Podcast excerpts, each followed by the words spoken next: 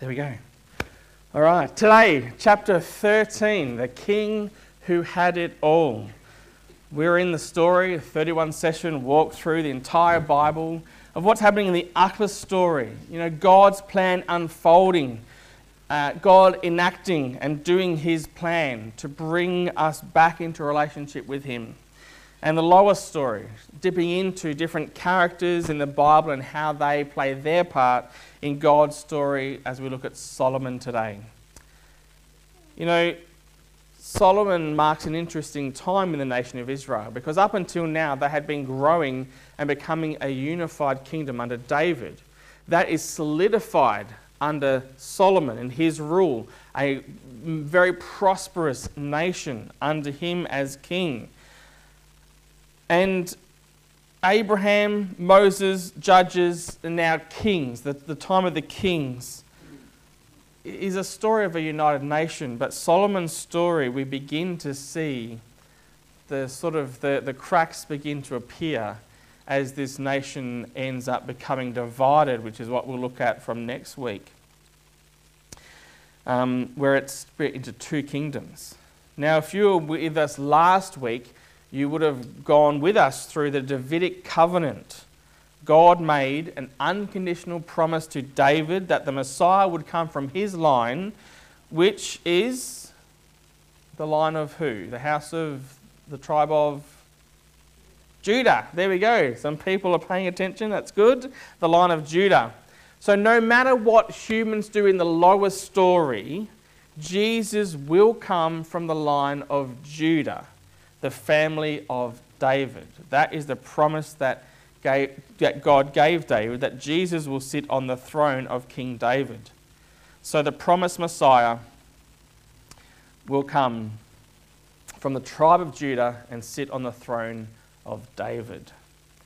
So it makes complete sense then when David dies that one of his sons sits on his throne. One of his sons takes over from him, succeeds him on the throne.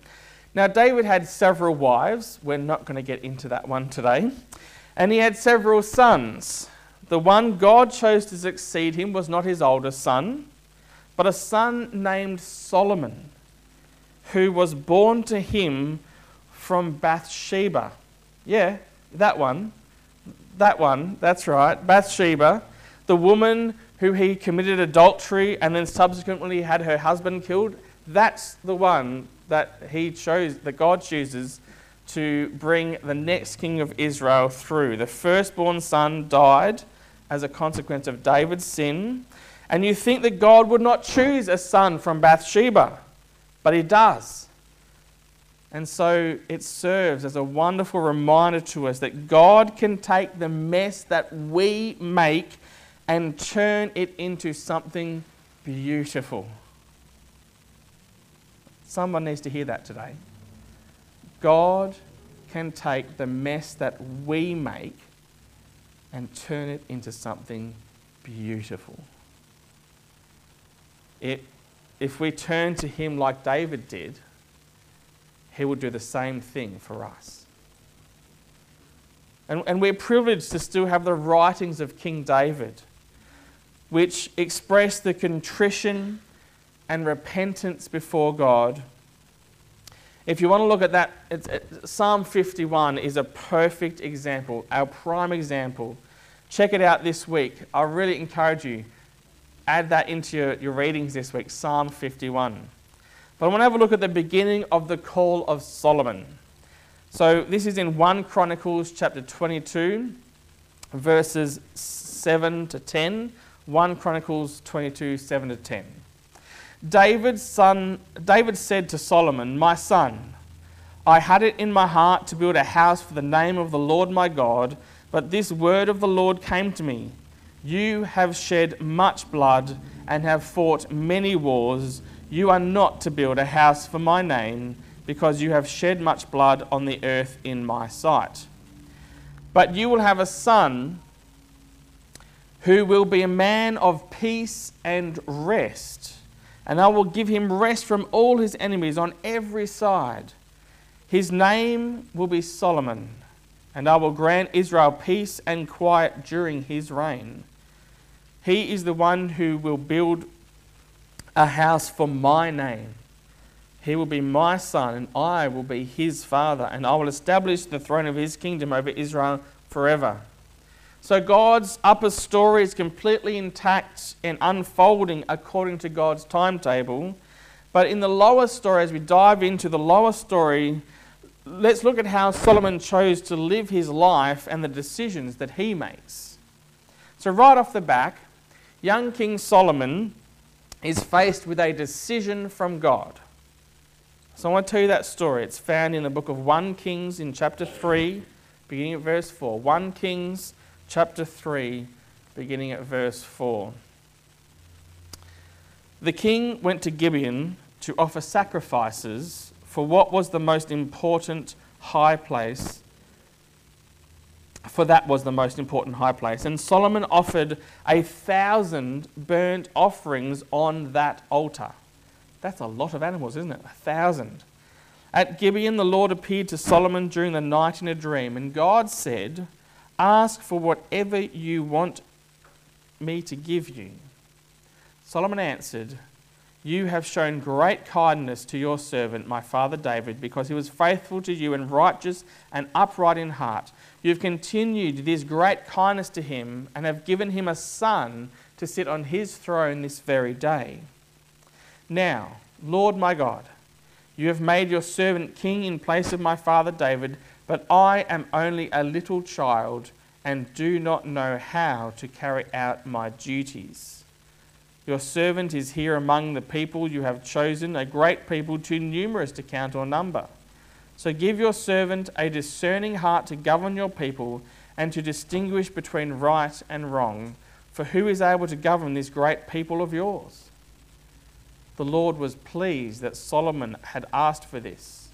So God said to him, Since you've asked for this, and not for long life or wealth for yourself, nor have asked for the death of your enemies, but for discernment in administering justice, I will do what you have asked. I will give you a wise and discerning heart, so that there will never have been anyone like you, nor will there ever be.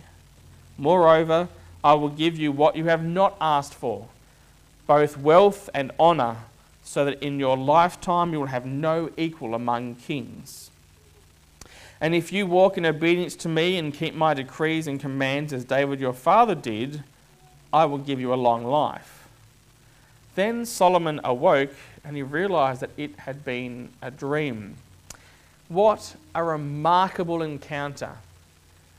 I mean, I cannot often remember the dreams I had, but if I had a dream like that, that would stick with you, I'm sure.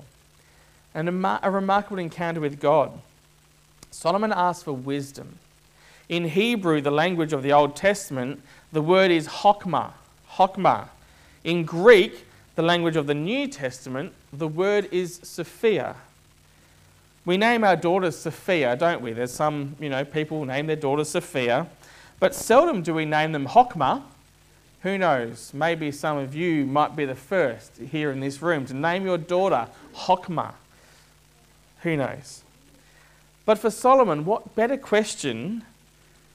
Um, so, what, what, what was Solomon asking for? So we, we, we see this understanding of wisdom, right? Maybe an even better question to ask is what is the wisdom that Solomon was asking for? See, it was, it was biblical wisdom, God's wisdom.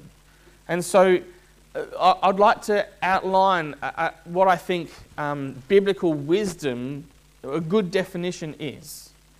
So, a good definition of biblical wisdom is the skill to constantly apply common sense with a discerning spirit learned from experience or trusted mentors, filtered through the Word and will of God, leading to optimal success in life. So, if you want to think about biblical wisdom, I think that sums it up. It's a very good encompassing statement that takes into account both God's thinking, our experience, and how we, we actually activate and use our both spiritual guidance, the will of God, seeking His will, doing His will first, and also the common sense, the way that God's intricately made us. He's given us the Holy Spirit, He's given us helps, He's given us um, skill and, and, and our knowledge and experience in life. I think you put those all together, and that is a pretty well defined statement. So, wisdom is a skill. Let's, I just want to unpack this a little bit. Wisdom is a skill. It's not just about knowing the best thing to do, it's actually doing it. It's a skill. You can be you can't be a craftsman without actually doing your craft. You can't actually have a skill without doing it. So, since building our pizza oven in lockdown 2071 or 2, or I don't know which number it was, in 2020 anyway, um, we've had a lot of pizza. And I'm, I'm, pleased to say I haven't ballooned out too much either. Um, we use our pizza oven roughly fortnightly. And when it comes to making the pizza, it's taken me some time to get it right. I have to not quite, I haven't quite gone down the path of weighing the wood yet, but to get the right size fire, I roughly know how much of a wheelbarrow now I need of, of wood, and I know how big to cut them or how small to cut them as well. I have you know, developed a technique of lighting the fire so it's consistent and that it burns for about the same amount of time and, and then the temperature. So when we first started cooking pizzas, we were cooking them in like two minutes, right? Because it was so hot. And, and I've even now got a, a, a temperature um, thermometer that I leave in the oven so I know how hot it roughly is when I'm cooking. And so they were getting pretty crispy and pretty, you know, tasty, but a little bit black every now and then. So I've developed over time the skill of understanding how hot the oven is, how much wood, when to put pizzas in, when not to put them, how long to put them in, etc. All of that. Um, like the first time we cooked pizzas in there, I was looking at all these YouTube videos and whatever else, you know, um, techniques on how to actually put the, the, the pizza from the pizza peel into the oven on the brick. And so I was like, great, okay, put that in. And the first three worked fine. But the fourth one stuck to the pizza peel. And I couldn't get it. And so Kelly's Pizza, unfortunately, we did our own toppings that night, um, was really odd shapen because it stretched as I tried to push it off. And it sort of, yeah, wasn't, wasn't as great as I would have liked. Um, but we've added our, you know, tried different things and have developed what I would say is, is a little bit of a skill that only comes from doing it and from experience. So, wisdom, if wisdom is a skill, it only comes by actually doing it and doing it consistently. The benefit comes through perpetually making good decisions. It's a bit like compounding interest. A lifetime of wise decisions produces great fruit. But how easy is it to make unwise choices, though? It, why are they seemingly so much easier to make than the wise decisions? Why is it the unwise ones are so easy? It's so easy to be foolish, isn't it? But to be wise isn't always easy, it's hard. But a lifetime of wise decisions produces great fruit, so it's worth trying. Biblical wisdom is common sense that you either learn from your own life experiences or, or, better, even from carefully selected mentors, people you look up to, people you know personally, people you listen to or read about. I'd like to ask you a question Who are your mentors?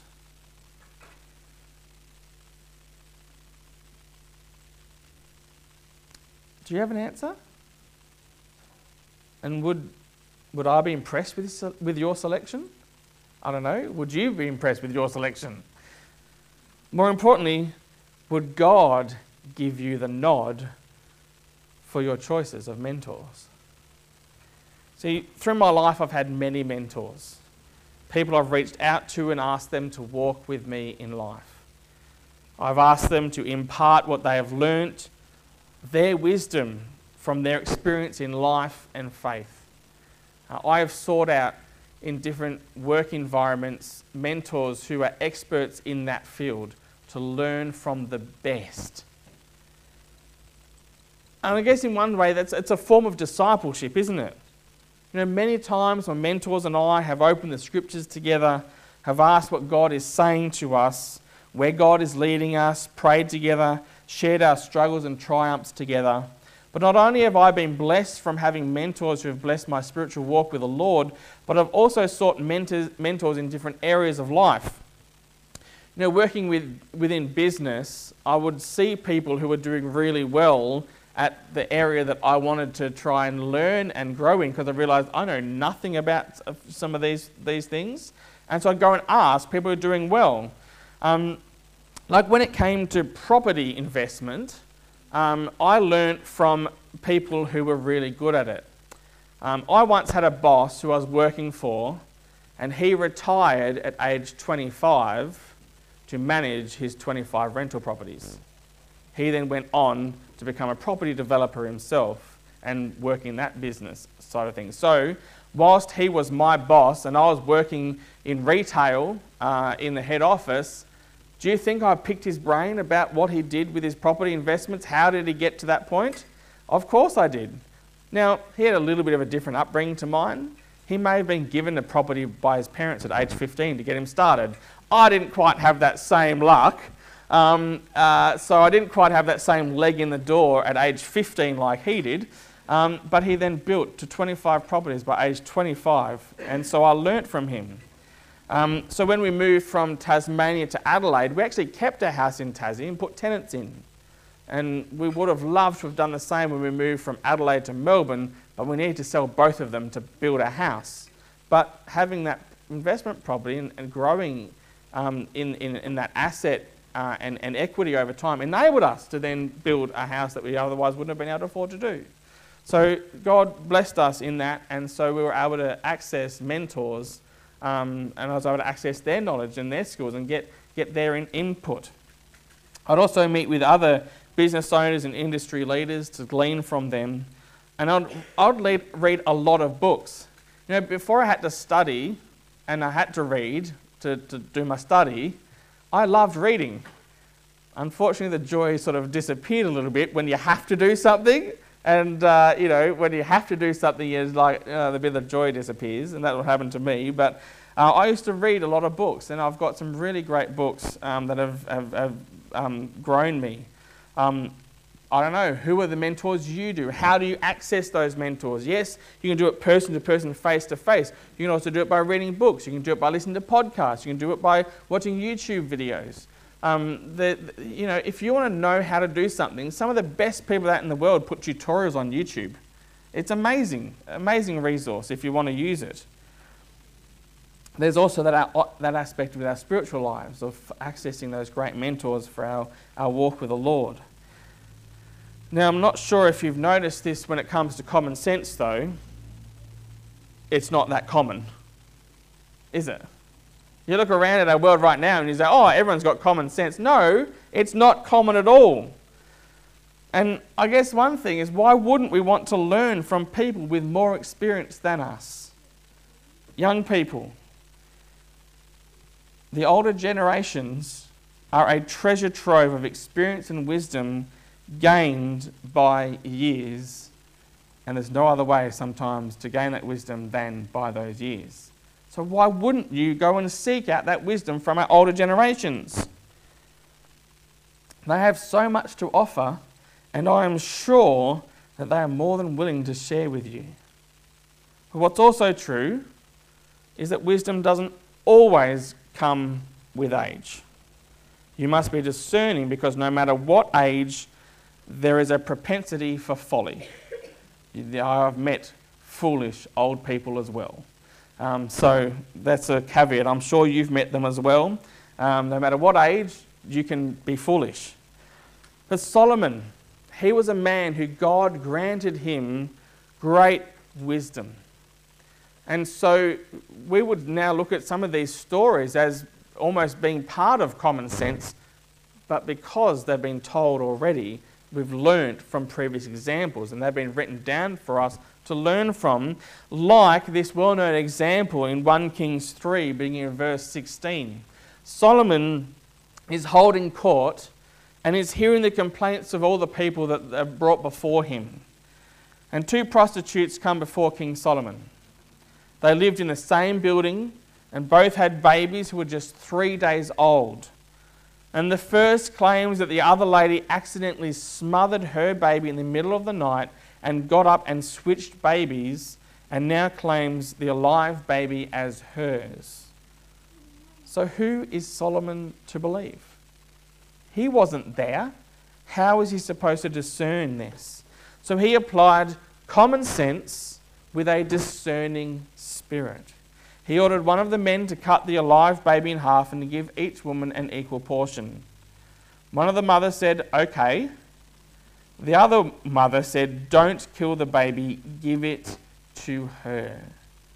Solomon discerned from this the identity of the real mother who would rather give the baby up than see her baby die. And this gives us insight for the option of adoption over abortion but there's another issue which I, that, that is another issue I don't have time for today. But biblical wisdom is more than simple common sense.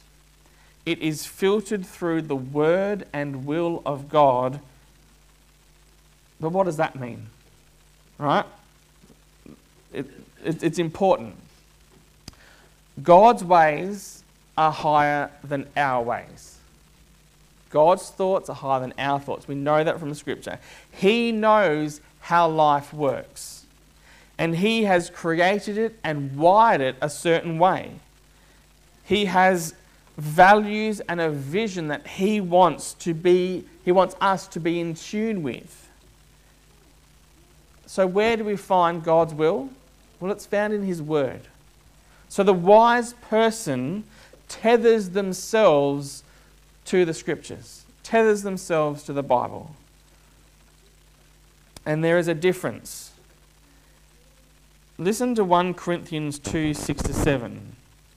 We, of course, have plenty of wisdom to pass on to you once you get your feet on firm spiritual ground. But it's not popular wisdom. The fashionable. Sorry, there we go. Um, the fashionable wisdom of high priced experts that will be out of date in a year or so. God's wisdom is something mysterious that goes deep into the interior of His purposes. You don't find it lying around on the surface. It's not the latest message, but more like the oldest. What God determined as the way to bring out His best in us long before we ever arrived on the scene. It's a great rendering of that passage from the message. Is that there's that deep old wisdom. I have this little book that is made to look like a really old bound book from years and years ago, and it's all about Proverbs. It's got Proverbs after Proverbs after Proverbs in there with, with some explanation, some encouragement, sort of like a devotional book. And it's called Ancient Wisdom. God's wisdom is ancient wisdom but it's not irrelevant wisdom. It's a big difference. And I want to give you an example of Solomon's wisdom. He's writing from Proverbs, Proverbs 3, verses 9 to 10. He says, Honor the Lord with your wealth, with the first fruits of all your crops. Then your barns will be filled to overflowing, and your vats will brim over with new wine. I want to ask you how could giving away the first cut of the income you receive, even before you pay your bills, leave you with more in the end? That logic is flawed, right? It's completely flawed logic. How can you have more in the end by giving any of it away? It does not make sense. But the one who leans on worldly wisdom alone discounts the God factor. God watches how we honor Him with money and resources that He gives us, and then He intervenes on our behalf. This is a spiritual wisdom that sets it above conventional wisdom of the world, which leads us to the last part of the definition If you live this way, you'll put yourself in the best position to experience success in life. Anyone interested in a little success in life? Well, keep in mind God's success is holistic, and what God views as success might not necessarily be what we view success as with our worldly eyes and worldly lenses on. But it includes success in business and finances and extends to success in marriage and family, success in happiness, contentment, and peace. It includes success in things that matter most to God. Now, I want to talk to everyone who hasn't retired. You do not want financial or business success at all costs. You don't. You know, I've been around a ton of people who are uber successful financially, yet their lives are a wreck. Now, of course, who wouldn't rather be rich and miserable than poor than miserable, right? But neither is a good option. God calls his people to set their sights on something higher, complete success in all areas. But there is a condition. God told Solomon this would all work out as long as he walked in it. And he did for the first part of his reign. But he got off track and he lost it. First, he kept adding wives to his harem. In 1 Kings 11, verse 3, we're told he had 700 wives and 300 concubines, which are essentially legal mistresses. Now, that's like 999 too many, and 999 too many mothers in law. Imagine how many presents he would have had to have bought on Mother's Day. Like, that's just ridiculous. But the number of wives and concubines isn't the real uh, problem here. From a human or worldly perspective, it seemed wise because Solomon was forming political alliances with other nations. That's how kings sort of shored up their, uh, their, their, security with the nations around them. They'd marry children together. Um, and as obviously this king, King Solomon, he would, have, uh, he would marry the daughters of, of the other kings around him. And so that sort of secures that those sort of, you know, good favour, right? Right. However, these foreign women worshipped other gods and eventually talked Solomon into building temples for them and allowing them to worship them. See, this is a violation of which commandment? The first. You shall have no other gods before me. God warned him of this very thing personally. And when it comes to biblical wisdom, this is foolish. And as we will see next week, it's going to divide the nation of Israel.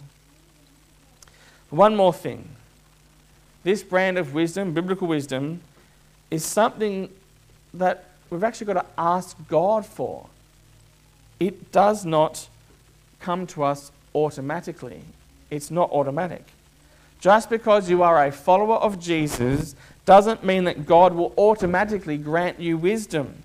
Solomon asked for it, and God gave it to him, and it served him very well in all aspects of his life. And the same invitation is open to us. If any of you lacks wisdom, you should ask God, who gives generously to all without finding fault, and it will be given to you. James 1 5. So, how many of us lack wisdom? Yeah, yeah. And anyone else? You, if you've got your hand down, you're displaying the fact that you need wisdom, right? You're displaying that you lack wisdom, all right? We could all do with more wisdom, especially biblical wisdom, especially wisdom from God. And God has given us instructions in the Bible on how to get it. Ask Him for it. It's pretty simple. It's amazingly simple, in fact. If you're lacking wisdom, ask God for it.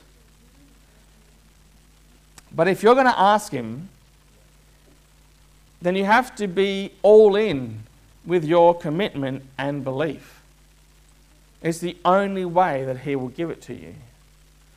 So the next verses in James tell us, but when you ask, you must believe and not doubt, because the one who doubts is like a wave of the sea, blown and tossed by the wind.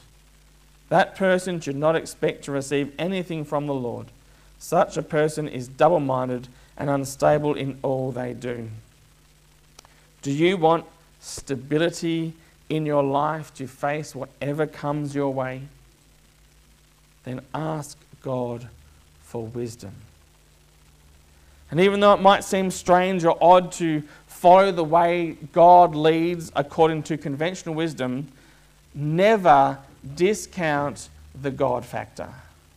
Be obedient to God's wisdom and guidance wholeheartedly, and success is assured. God's measure of success is assured. Let's pray. Dear Heavenly Father, today we come before you and we ask for wisdom. Lord, we ask for wisdom that seems so often counter to what we encounter so many times in our world. Lord, we ask that you would develop this within us, though. You develop within us the skill to consistently apply common sense with a discerning spirit learned from experience and trusted mentors, filtered through the word and will of God, leading to optimal success in life. Lord, that is what we want. We want to succeed in life as you judge success. And so, Lord, we ask that you would grant us wisdom.